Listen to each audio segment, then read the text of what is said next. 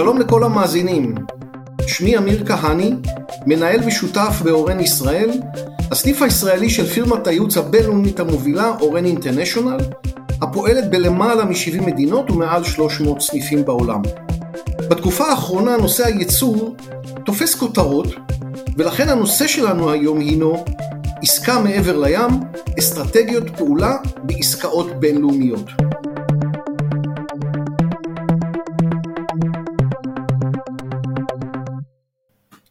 היום נמצאת עימי גברת קרן קפל שמואלי, עורכת דין, שותפה מייסדת במשרד עורכי דין גל און קפל שמואלי בתל אביב. שלום קרן. שלום אמיר. קרן, אני אשמח מאוד אה, שתציגי את עצמך. אוקיי, בשמחה, תודה רבה.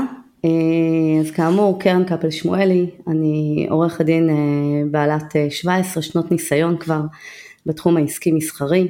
הדגש הוא באמת על עסקאות בינלאומיות ועסקאות נדל"ן בארץ ובחו"ל.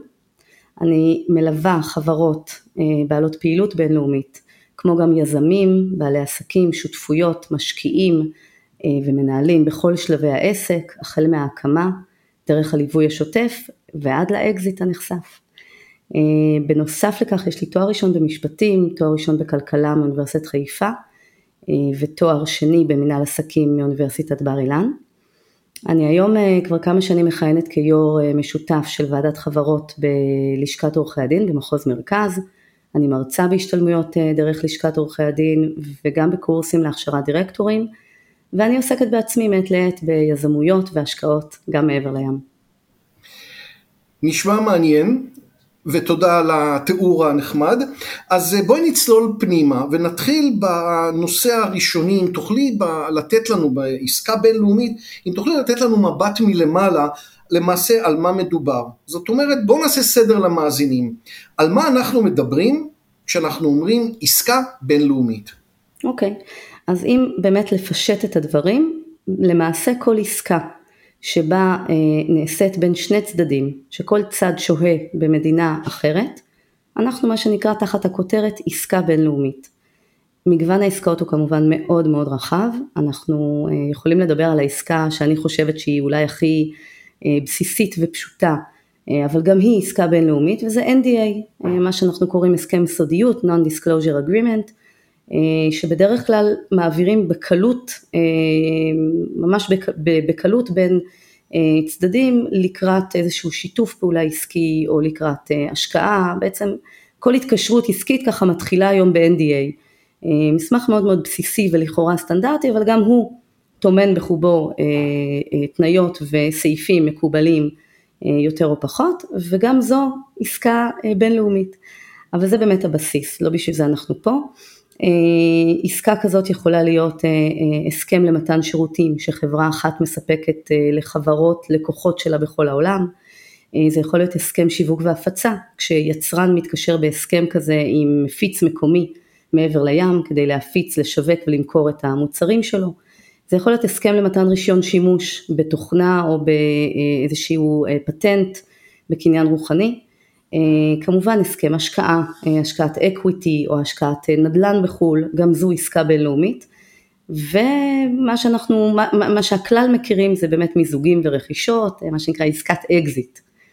כל אלה תחת הכותרת עסקה בינלאומית.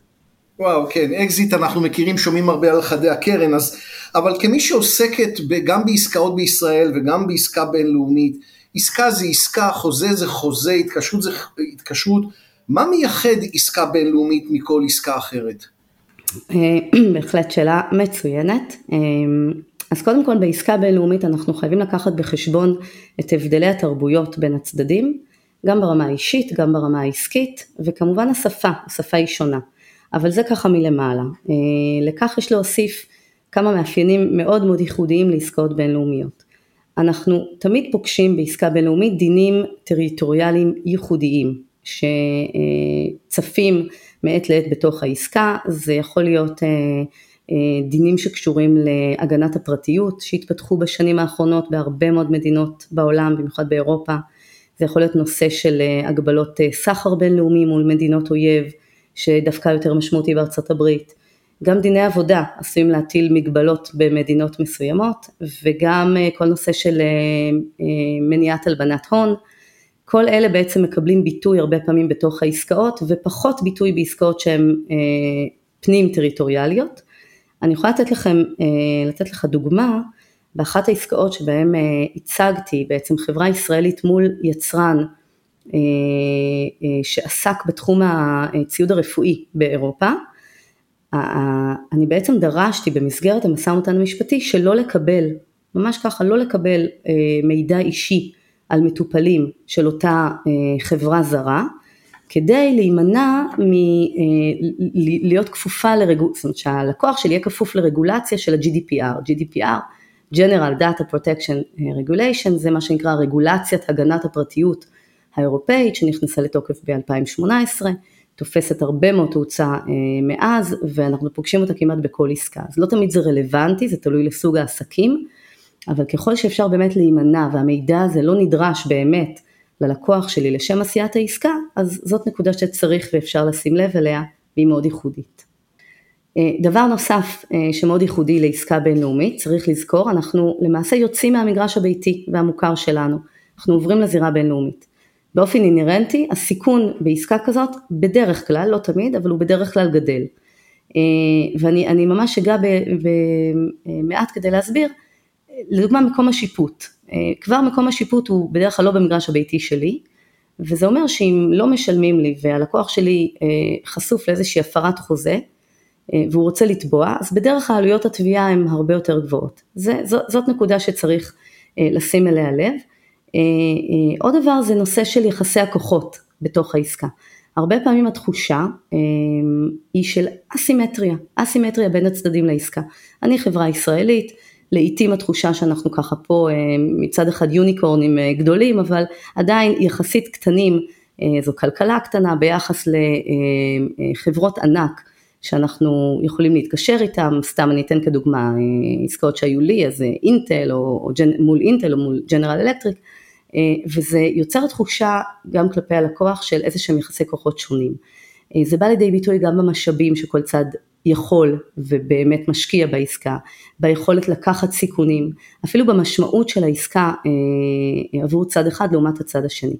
הדבר הזה עלול גם להשפיע על פוטנציאל הנזק שצד מסוים יכול לגרום לצד השני בעסקה. כשאני נמצאת מול ענקית כמו אינטל והנזקים אה, שאני עלולה, אני אה, כמי שנותן שירותים לאינטל, אה, עלולה בעצם לגרום לאינטל העולמית, זה נזקי ענק שעשויים למוטט הרבה פעמים חברות בסדר גודל פה בארץ, וזו נקודה שהיא סופר חשובה, זה מצריך ממני, מאיתנו בעצם עבודה הרבה יותר משמעותית בתוך הסעיפים המשפטיים.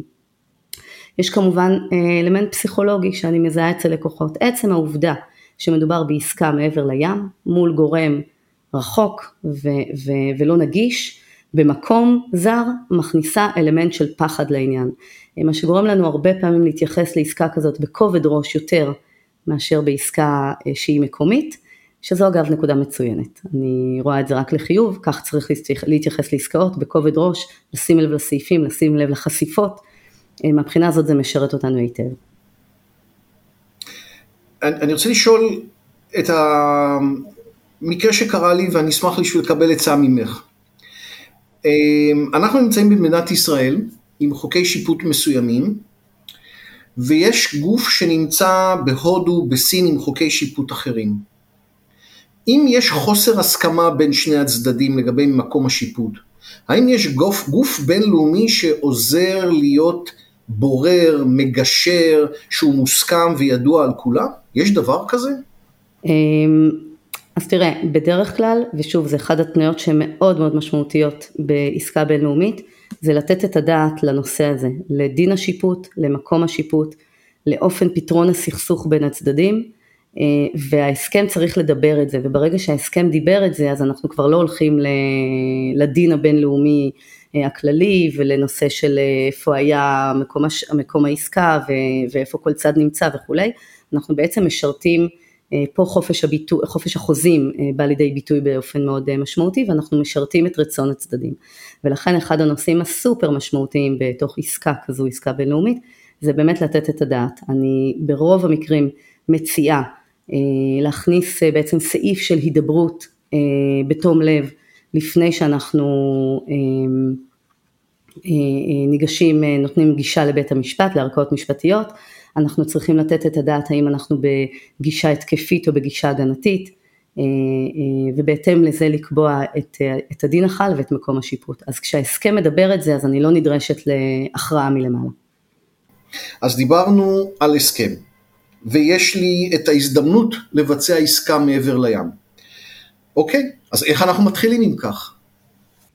אוקיי, אז, אז האמת שעוד קודם לנקודה הזאת, לפני, סליחה, שאנחנו באמת צוללים לתניות המשפטיות, מאוד מאוד חשוב לערוך יחד עם הלקוח ניתוח של הצרכים, של הרצונות, ובעצם לאפיין את מהות העסקה.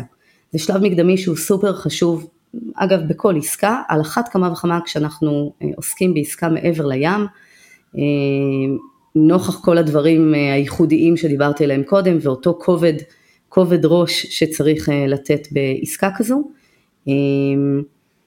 ו- ואני אמחיש על ידי דוגמה בעצם למה, למה הכוונה, אם לקוח מתקשר אליי ומספר לי איזשהו סיפור, אה, ובסוף הסיפור הזה בדרך כלל מתמצא במילים, הם רוצים להיות שותפים שלי. אז את האמירה הזאת, הם רוצים להיות שותפים שלי, אפשר לתרגם לכמה וכמה סוגים של עסקאות. אה, הצורה הראשונה זה באמת הקמת אה, שותפות עסקית או איזושהי חברה בבעלות משותפת, שזה הצורה הכי, אני חושבת, הארדקור נקרא לזה, אני קוראת, אני אומרת ללקוחות שלי, תחשבו חתונה, זו ממש חתונה, תחשבו טוב טוב עם מי אתם נכנסים למערכת יחסים כל כך ארוכת אה, טווח ומורכבת. אה, ואנחנו לא תמיד, זה לא, לא תמיד מתאים אה, לכולם באמת. אפשרות אחרת היא עסקה להקמת איזשהו מיזם משותף, מה שנקרא joint venture, לזה אני קוראת חתונה אד הוק, זה התקשרות לפרויקט מאוד מאוד מסוים, ואנחנו מצליחים להגדיר, לגדר בעצם את הסיכון בצורה מאוד אה, טובה בשיטה הזאת. הדרך היותר ואולי הכי קלילה לכאורה לקיים עסקה כזו היא במודל של עסקה למתן שירותים. במצב כזה ברור באופן יחסי מה השירות שניתן, מה התמורה, מתי ואיך משתחררים מהעסקה הזאתי אה, ויחסית יחסית זה הדרך היותר פשוטה לצאת מה, מאותה במרכאות חתונה כשהצדדים לא כל כך מסתדרים. לכל אחת מצורות ההתקשרות האלה יש יתרונות וחסרונות. ההחלטה על מבנה העסקה לעיתים נובעת גם מאותם פחדים, דיברנו קודם על פחד שנכנס, אלמנט הפחד שנכנס אה, ללקוחות סביב זה, או איזה שהם תפיסות או פרדיגמות שהלקוחות בעצם מביאים איתם, ולכן התהליך הזה שאני עוברת עם הלקוח, לנתח את הצרכים, להבין מה המטרות, לאפיין את, ה, אה, את כל הדברים האלה, ככה אנחנו בעצם בונים את המבנה של העסקה. ותרשה לי לתת לך אה, למאזינים ממש דוגמה חיה לנושא הזה, אה, עסקה שבמסגרתה הצגתי חברה ישראלית אה, טכנולוגית מול אינטל העולמית, היא התחילה כעסקת ג'וינט ונצ'ר. אחרי עבודה פנימית מול הלקוח שלי, עלה חשש מאוד מאוד גדול של הלקוח שלי מחשיפת מידע סודי וקניין רוחני. זה נושא, זו, זו, זו הייתה הבטן הרכה של הלקוח שלי, ובאמת חשוב להבין לכל אחד מאיתנו כאנשים, כבעלי עסקים, יש את הבטן הרכה. בעקבות הייעוץ אה, שונתה בעצם צורת ההתקשרות, והמודל שנקבע הוא מודל של עסקת שירותים. עסקת שירותים לפיתוח מוצר אה, והגדרת השימוש. בצורה הזאת בעצם הגדרנו עבור החברה הישראלית בדיוק מה היא מדלברת לצד השני, מה הצד השני רשאי לעשות בתוצרים האלה, וככה גידרנו אה, מאוד מאוד את הסיכון ובמקרה הזה הסיכון היה את אותו אה, שימוש שהצד השני יכול לעשות בזכויות הקניין הרוחני. זה להבדיל מהמודל, מהמודל של ג'וינט ונצ'ר, אם היינו נשארים תחת מודל של ג'וינט ונצ'ר ששם אותה חברה גלובלית זה מה שהיא כיוונה אליו, היינו בעצם מגיעים למצב שבמיזם המשותף הזכויות, זכויות הקניין הרוחני משותפות לשני הצדדים ומאוד קשה לי לעשות את ההפרדה אה, וזאת נקודה שהלקוח שלי באופן אישי מאוד חשש ממנה. אני רוצה לשאול אותך שאלה. ממה שאני מבין ממך, צוות ההנהלה של כל ארגון שרוצה, מתעדד, מעוניין לעשות עסקה בינלאומית, כבר בנקודת ההתחלה צריך לפנות לשירותים שלך ולהגיד בואי תלווי אותנו לכל אורך העסקה. האם הבנתי נכון? הבנת מצוין, חד משמעית. זה מתבצע בהרבה מהמקרים? זה מאוד תלוי לקוח. יש לקוחות שבאים, מה שנקרא, מהטלפון הראשון, וממש מספרים את הסיפור, בדיוק כמו שסיפרתי לך פה, ואנחנו עברנו אה, משא ומתן של כמה חודשים טובים עד שבכלל הגענו, זיקקנו את העסקה האמיתית, את המבנה שלה, ורק אז צללנו להתניות המשפטיות. אה, ויש לקוחות שעובדים אחרת, אבל זה, זה, זה, זה כמובן תלוי אופי. אני מאוד מאוד מעודדת את זה, אני, לקוחות שעובדים איתי בשוטף אז גם מבינים את הערך המוסף שיש כאן, זה מאוד משמעותי. אני אתן לך דוגמה נוספת, יש לי אה, אה, לקוח שיש לו תפיסה עסקית מאוד סוליסטית. וכמובן הכל נאמר, אה, הכל, הכל בסדר, הכל מצוין, כל אחד עושה את העסקים איך שהוא אה, מבין, הוא לא מוכן להכניס שותפים. אבל אה, נקרתה בדרכו הזדמנות עסקית שבמהות שלו, במהות שלה, סליחה, של אותה הזדמנות, הוצע לו להיכנס כשותף בסטארט-אפ. ביצענו באמת ניתוח יתרונות וחסרונות בכל אחת מצורות ההתקשרות האפשריות. הוא התקשר אליי, אומר לי, קרן, תשמעי, מציעים לי ככה וככה, את מכירה אותי, אני לא, אני לא סובל שותפים, אני לא רוצה שותפים. מה אני עושה? עדיין יש פה הזדמנות מאוד טובה. עבדנו על זה, הבנו את זה, זיקקנו את זה, הבנו מה הוא מוכן ומה הוא לא מוכן. בסופו של יום בוצע שם, אה, גם שם עסקה למתן שירותים, כשהתמורה בעצם הייתה באופציות לרכישת מניות.